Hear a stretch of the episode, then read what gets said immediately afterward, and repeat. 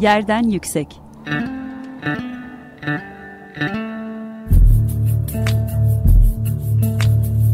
Kentin kent aşırı gündemi. Hazırlayan ve sunan Gizem Kıykı.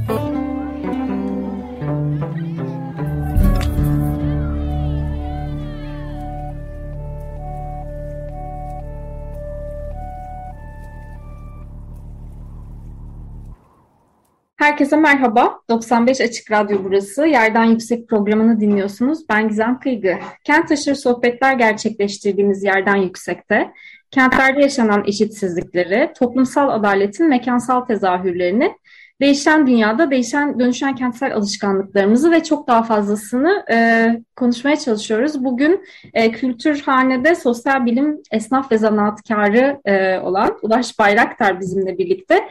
E, Ulaş kent çalışmaları alanının aslında çok aşina olduğu e, bir isim. Özellikle yerel yönetimler ve müşterekler siyaseti e, çalışmalarıyla kendisini e, tanıyoruz ve alana çok büyük katkı sunuyor.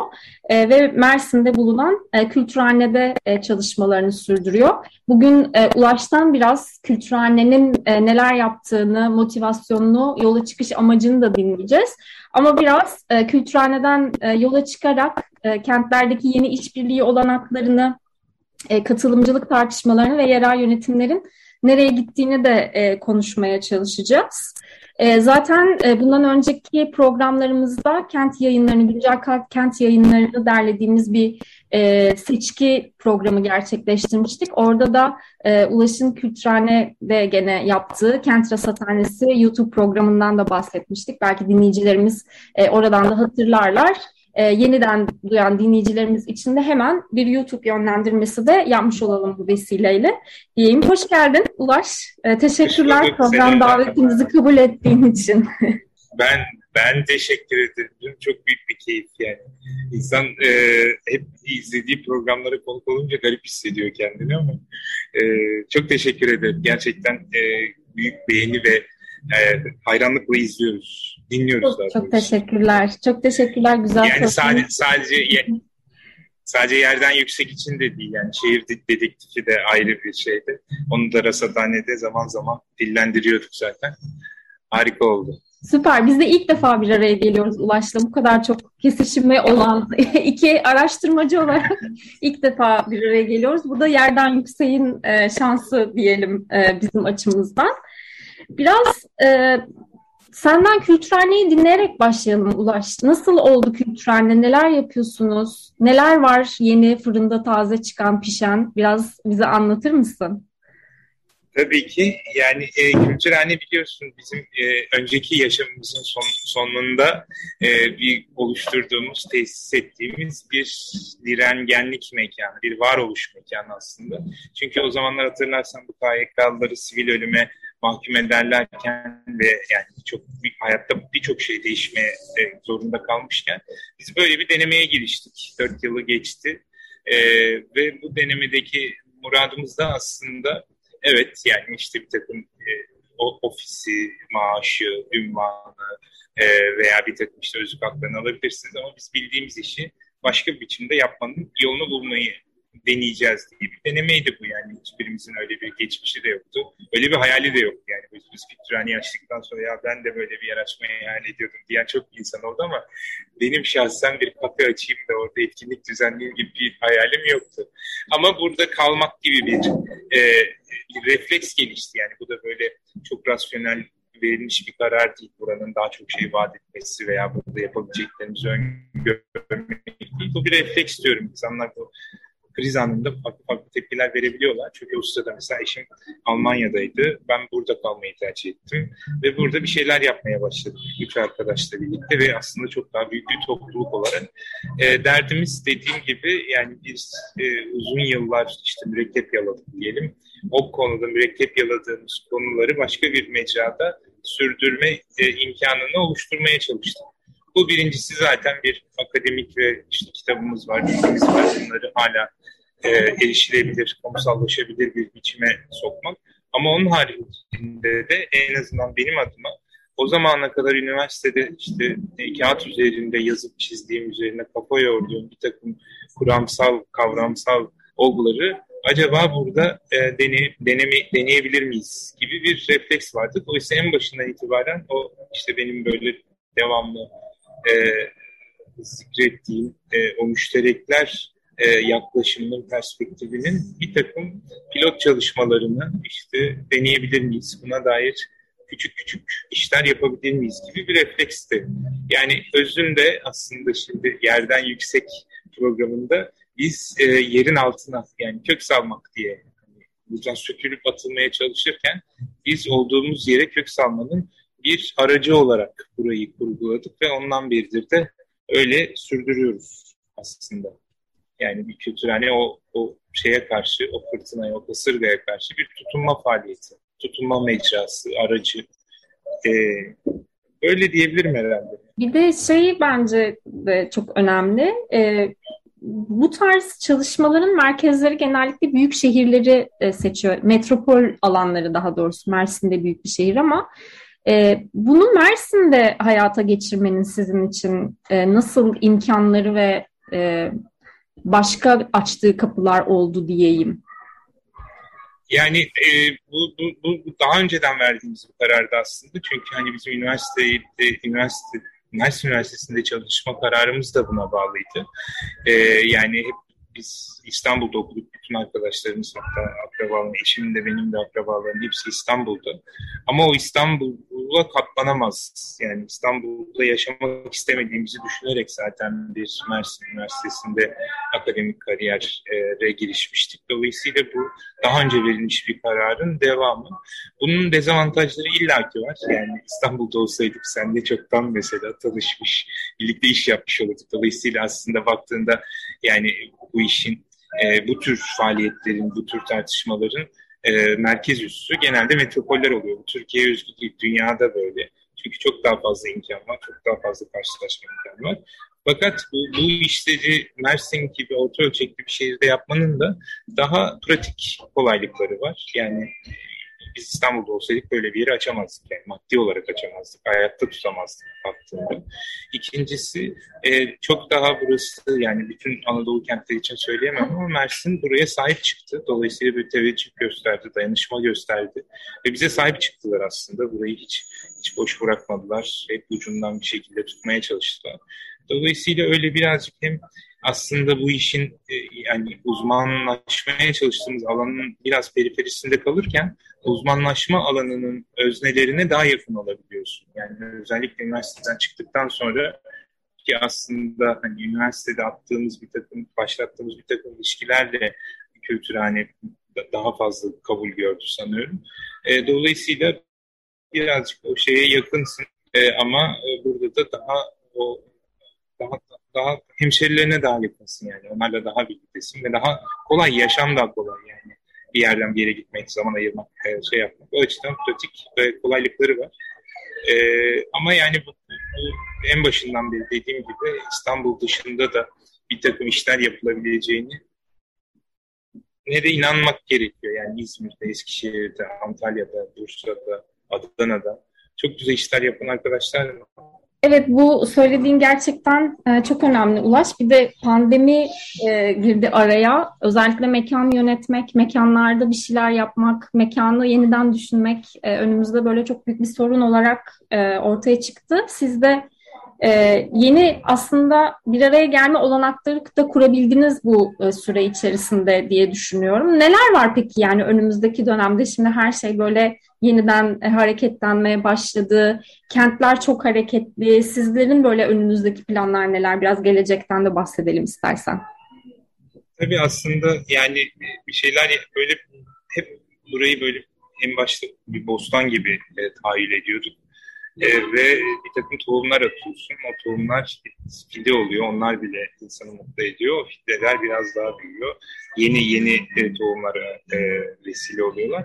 Dolayısıyla aslında bir şey üzerinde görüyoruz. Yani ben hep onu dörtlü bir şekilde, dört, dört parkurlu bir yürüyüş gibi düşünüyorum. Birincisi bu yani o mekanla olan, o önceki hayattan e, kalan ilgi itibariyle bu kent belleğini, kentin e, bilgisini üretmeye çalışıyoruz. Bu bilgi hem tarihi bilgi, hem sosyal bilgi, hem kültürel bilgi. Bunları kodlamak işte bir kent ansiklopedisi ne giriştik e, Wikipedia olarak. Böyle bu zaten e, sağda solda olan bilgileri, kitaplarda olan bilgileri der toplu bir hale getirmeye çalışıyoruz. Mekanda Adalet Derneği ile pandemiden hemen önce bir yürüyüş e, haritası ve e, yürüyüş e, filmi çekmiştik. Şimdi Büyükşehir Belediyesi hem ansiklopediyle çok ilgilendi hem de bununla. Şimdi onun yenilerini yapıyoruz. Birini bitirmek üzere, üzereyiz. Yine böyle bir yürüyüş parkuru ve ona eşlik edecek bir film e, projemiz var. Yani çalışmamız devam ediyor. Bir yandan da yine burada olup bitenleri kodlamaya devam ediyoruz. İşte e, bu hafta ilk gösterimini yapacağımız bir apartmanların gölgesinde adlı bir belgesel çalışmamız var. Bu Mersin'in de ilçesinde süren kadın üretici kooperatifin eliyle süren bir kent tarımı deneyimi var. Onu baştan beri zaten yani çok yakınlarımız da sürecin bir parçası. Onu belgeledik. Onun gösterimini yapacağız. Ee, e, bu, bu hafta Kültürhane'de sonra İstanbul'da. E, ve böyle bir takım projeler var. Yani bir yandan da bu burayı bir sahne gibi kurgulayıp sözü olan, anlatacak, paylaşacak olanlara da yer açmaya çalışıyoruz. Bu pandemide kal, kapalı kaldığımız dönemde mesela şeyi denedik. Yarı açık sergi diye bir şey denedik. Çünkü kültürelin üç tarafı vitrinlerden oluşuyor, camlardan. İçi e, kapalı insanlar giremiyor. Biz de fotoğrafları, büyük basılmış fotoğrafları vitrinlere astık ve kare, kare, karekod marifetiyle hiç içeriye girmeden mekan kapalı olsa bile hem sergiyi gezip hem de bilgi alma imkanı tanıdık. Böyle bir takım hibrit işler yapmaya çalışıyoruz ya da Zoom'la fiziki toplantıyı birleştirip işte e, yani konukları Zoom'la alıp biz burada toplanıyoruz, canlı yayın yapıyoruz. Yani seyirci hem dijital hem fiziki, konuk bazen orada bazen burada hatta e, o programcı arkadaşımızın Paris'ten bağlandığı bir program da oldu. Ve orada çok hoş bir şey dedik. Bülent'in, Bülent Şık'ın çok biliyorsun o bizi yeryüzüne bağlayan hikayeler adlı kitabının imzasını yaptık. Yani hem söyleşi yaptık ondan sonra da dijital imza yaptık. Yani konukları Bülent'le Zoom'da yalnız baş başa bırakıp sonra Bülent bir şeyler karaladı. WhatsApp'tan yolladı. Çıktı alıp verdik. Böyle bir böyle e, şeyler deniyoruz. İşte yine o süreçte sefer tasıyla atıksız bir yemek dağıtımı yapmaya çalıştık. Hem böyle bir buna dair duyarlılık hem de bir dayanışma çünkü hem mültecilere, evsizlere falan da bir yandan yemek verdik. Bu tür böyle hani elimizden geleni şeyin güzelliği bu galiba kendi işini yapmanın deniyoruz. Ee, bazen oluyor bazen olmuyor bir süre oluyor olmuyor. Yani yine bu, bu şeyde devam etmeye çalışıyoruz. İşte etkinliklere ufak ufak başlıyoruz e, yani bu fiziki etkinliklere. İşte bir takım bu pandemide her şey dijitale dönmüştü. Orada bir, bir birikim oluştu. Onu daha iyileştirmeye çalışıyoruz. Böyle bir takım şeyler var. E, üzerine kafa yorduğumuz, çabaladığımız e, Harman Ekim faaliyeti devam ediyor. Yani. Çok güzel. Dinleyicilerimiz de Kültürhane'nin sosyal medya hesaplarından da e, sizin çalışmalarınıza ulaşabilirler. E, orada da aktif e, oldukça Kültürhane ve yaygınlaştırmaya çalışıyor çalışmalarını. E, peki biraz böyle daha Kültürhane'den genele çıkacak olursak, e, bir hareketlenme oldu e, son yerel yönetim seçimlerinden sonra böyle sizin gibi, bizim gibi biraz daha birlikte yapmaya, biraz daha katılımcılık konuşmaya çalışan e, gruplarla e, bazı belediyeler, e, değişen belediyeler e, özelinde bir birliktelikler kurmaya başladı ya da katılımcılığı farklı bir noktada tartışıyoruz. Sen bu gelişmeleri nasıl yorumluyorsun? Yani yerel yönetimde en son seçimden sonra da yani yarısına dayandı e, esasen e, hizmet döneminin. E, neler gördün bu dönemde? Hem kültürhane içinden hem bir e, bu alanda araştırma yapan e, biri olarak. Ee, yani evet çok güzel bir ivme yakalandı. Çok hoş şeyler de oluyor ve iyi, iyi niyetli çabalar sarf ediliyor. Yani bunu daha öncesinden de söylüyorduk aslında. Yani seçimden önce de bu merkezileşme dinamiğine gerçekten cevap vermek isteyen belediyelerin yapması gereken böyle bir bilek güreşine girmekten ziyade kendi tabanlarını, kamuoyu desteğini ve meşruiyetini güçlendirecek e, katılım imkanları yaratmalarıydı. Yani bir belediye başkanının istediği olmayınca bu belediye başkanıyla işte ülke başkanı arasında bir çekişme gibi algılanır. Oysa belediye başkanı eğer kendi bu, bu sorunun muhatabı kamuyu harekete geçirebilirse o zaman çok daha e, güçlü olabilir diye bunu baştan zaten söylüyorduk. Ve buna dair e, adımlar atıldı. Yani bunların hepsi işte e, tatmin edici ölçüde gelişmedi ama bunlar çok olumlu adımlar. Çünkü bu bir öğrenme süreci. Yani bir şeyler yapılıyor iyi niyetle ve bu iyi niyetle yapılan şeyden bir takım dersler çıkarılıyor. O geliştirilecek çünkü özellikle Ankara İstanbul gibi yani on yıllarca başka bir siyasal e, parti, siyasal e, anlayışla yönetilmiş bir belediyenin hemen e, değişmesi mümkün değil. Çünkü her şeyi geçtik. Orada bürokrat zemin değişmemiş olarak kalıyor. Onlara rağmen bir şey yapmak o kadar kolay değil. Bunu teslim etmek lazım. Ama hem yani düşünsene yani Ankara, İstanbul gibi yerlerde aktif kent konseyleri kuruldu. İşte Vizyon 2050 gibi bir bir süreç başladı. Katılımcı bütçe çalışmaları var. Toplumsal cinsiyeti duyarlı bütçe çalışmaları yapıyor. Hepsi çok kıymetli. Sadece birazcık şeyde endişeleniyorum ben. Yani bunlar dünyada da hayata geçirilen deneyimler. Dolayısıyla hemen bunların Türkiye'de yapılması için de sabırsızlanıyoruz. Yöneticiler de bu konuda çok cevval davranabiliyorlar. Ama işte biz hep Türkiye'de birazcık bazı kurumları, bazı mekanizmaları getirerek ona işlerlik kazanacağımız gibi bir yanılsama içine düşüyoruz. Onun hazırlık dönemi, yani birazcık pişme, denilemene dönemini atlayıp hemen e, bütün bütçeyi katılımcı yapmak, bütün işte şeyi toplumsal cinsiyete duyarlı yapmak, hemen kent konseyi kurmak gibi şeyler çok riskli hareketler. Çünkü bu, bu, bu mekanizma değil, o mekanizmanın bileşenleri onun başarısının e, anahtarıdır aslında. Dolayısıyla birazcık tabii belediye başkanı olunca böyle beş yıllık bir süreç içinde yapıp etmen gerektiği için acele etmelerini de anlıyorum ama işte o biraz böyle o, o hız e, birazcık endişelendiriyor beni. Biraz daha böyle hani daha tabana yayarak biraz daha küçük ölçeklerde başlayıp yavaş yavaş büyüterek yapılmasının daha, daha, daha dayanıklı, sürdürülebilir olacağını düşünüyorum ama bu riski almaya değer ya da başka şansı olmadığı için dolayısıyla o katılım aşaması önemli ve katılım şeyde de bir boyut değiştirdi. Yani onu zaman zaman konuşuyoruz. Yani bu sadece işte karara katılım değil, aynı zamanda o paylaşan kentler diye bir mevhum var ya, yani paylaşımcılığı arttıran bir takım imkanları, bir takım pratikleri de paylaşıma açan yaklaşımı biz bu pandemi döneminde gördük. O peer to peer var ya yani belediye e, kendisi veren ve ver, neyi vereceğine dair halka sormuyor. Aynı aynı zamanda halkın kendi içinde birebir dayanışmasını mümkün kılacak mekanizmalar, imkanlar yaratıyor. İşte bu askıda e, askıda e, fatura, askıda işte e, ne, bir sürü askıda faaliyeti geldi. Yani belediyeler insan hemşehrilerin diğer hemşehrilerine dayanışma göstermesi için imkanlar yarattılar. Bu çok önemliydi. Onun haricinde kooperatifleşme çok hızlı gelişti. Yine ne yazık ki beni biraz endişelendiren bir şekilde gelişti o da. Yani bu e, bir kooperatif diye böyle çok e, her şeye cevap olabilecek, yanıt olabilecekmiş gibi bir kurum e, algısı yaratıldı. Ve orada da yani kooperatifin en önemli bileşeni aslında kooperatifi oluşturan ortakların kendi içinde bir uyum, bir ortaklık kurabilmeleri. Fakat işte hemen o bunun çekiciliğine e, hemen yaygınlaşan kooperatifler ne yazık ki aslında e, hem riskli çünkü şu açıdan riskli e, o belediyeler bu konuda hemen kooperatif kurmak istedikleri için bağımlılık ilişkisi e, ortaya konuyor. Yani kooperatif belediyenin bir uzantısı gibi işler, işleri kazanabiliyor. İkincisi de o kooperatif oluşturan bileşenlerin e, zorlu bir süreç geçme ihtimali doğuyor. Dolayısıyla bu kooperatifleşme çok önemli bir mevhum ama e, biraz hızlı gidiyoruz sanki o açıdan. E, ben de e, söylediklerine e, katılıyorum.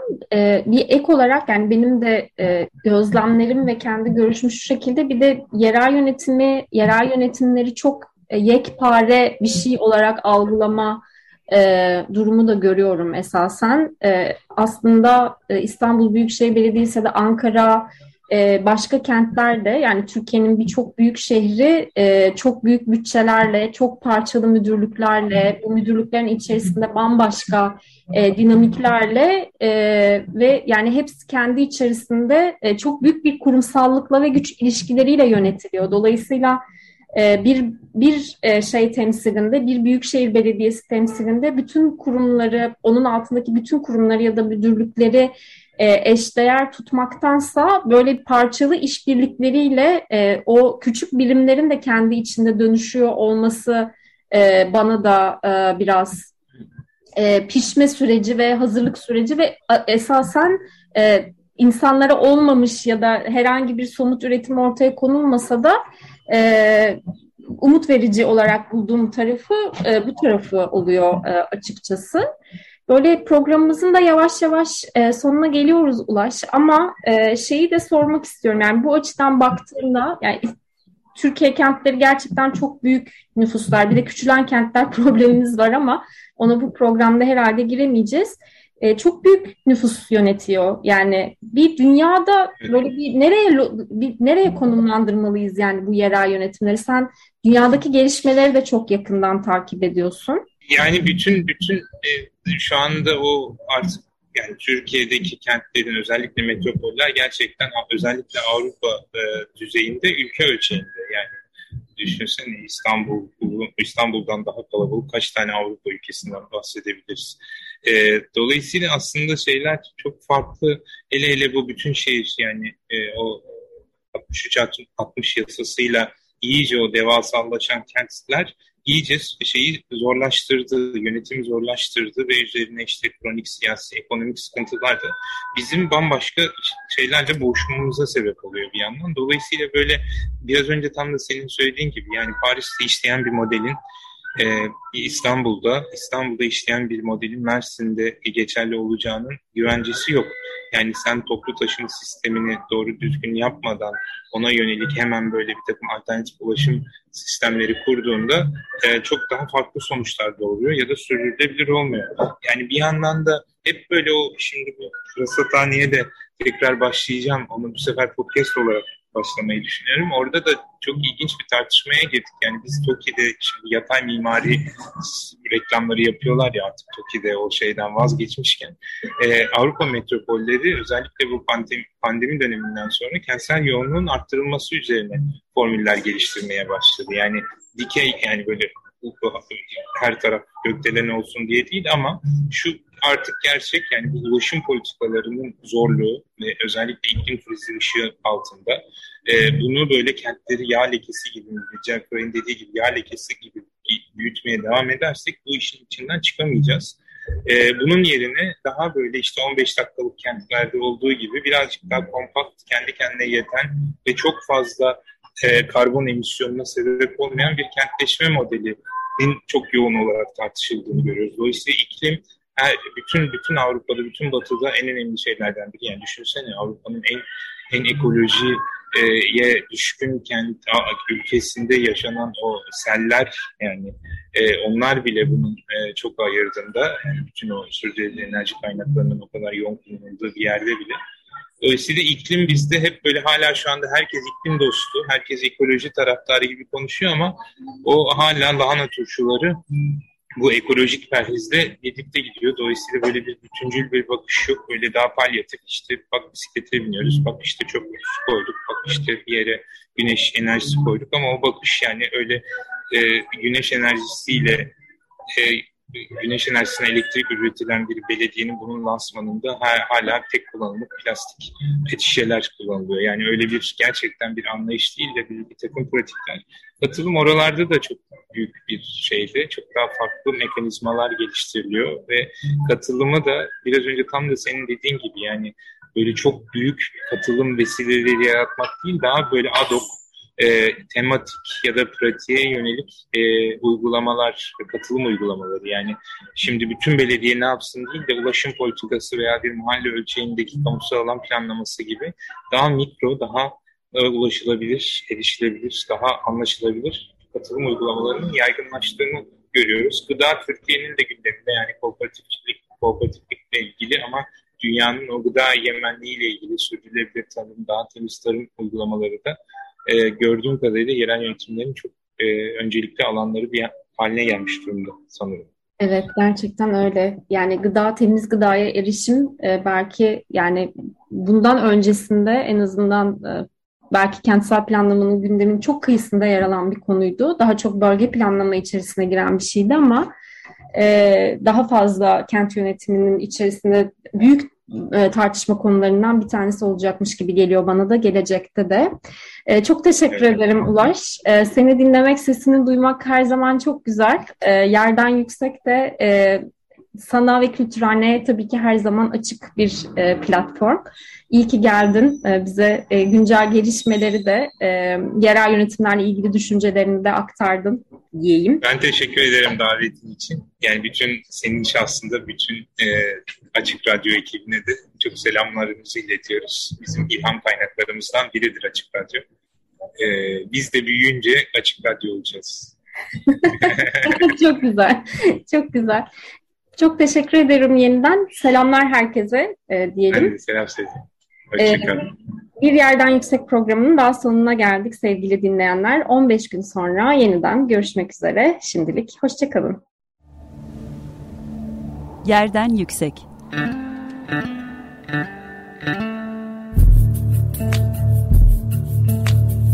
Kentin kent aşırı gündemi. Hazırlayan ve sunan Gizem Kıykı.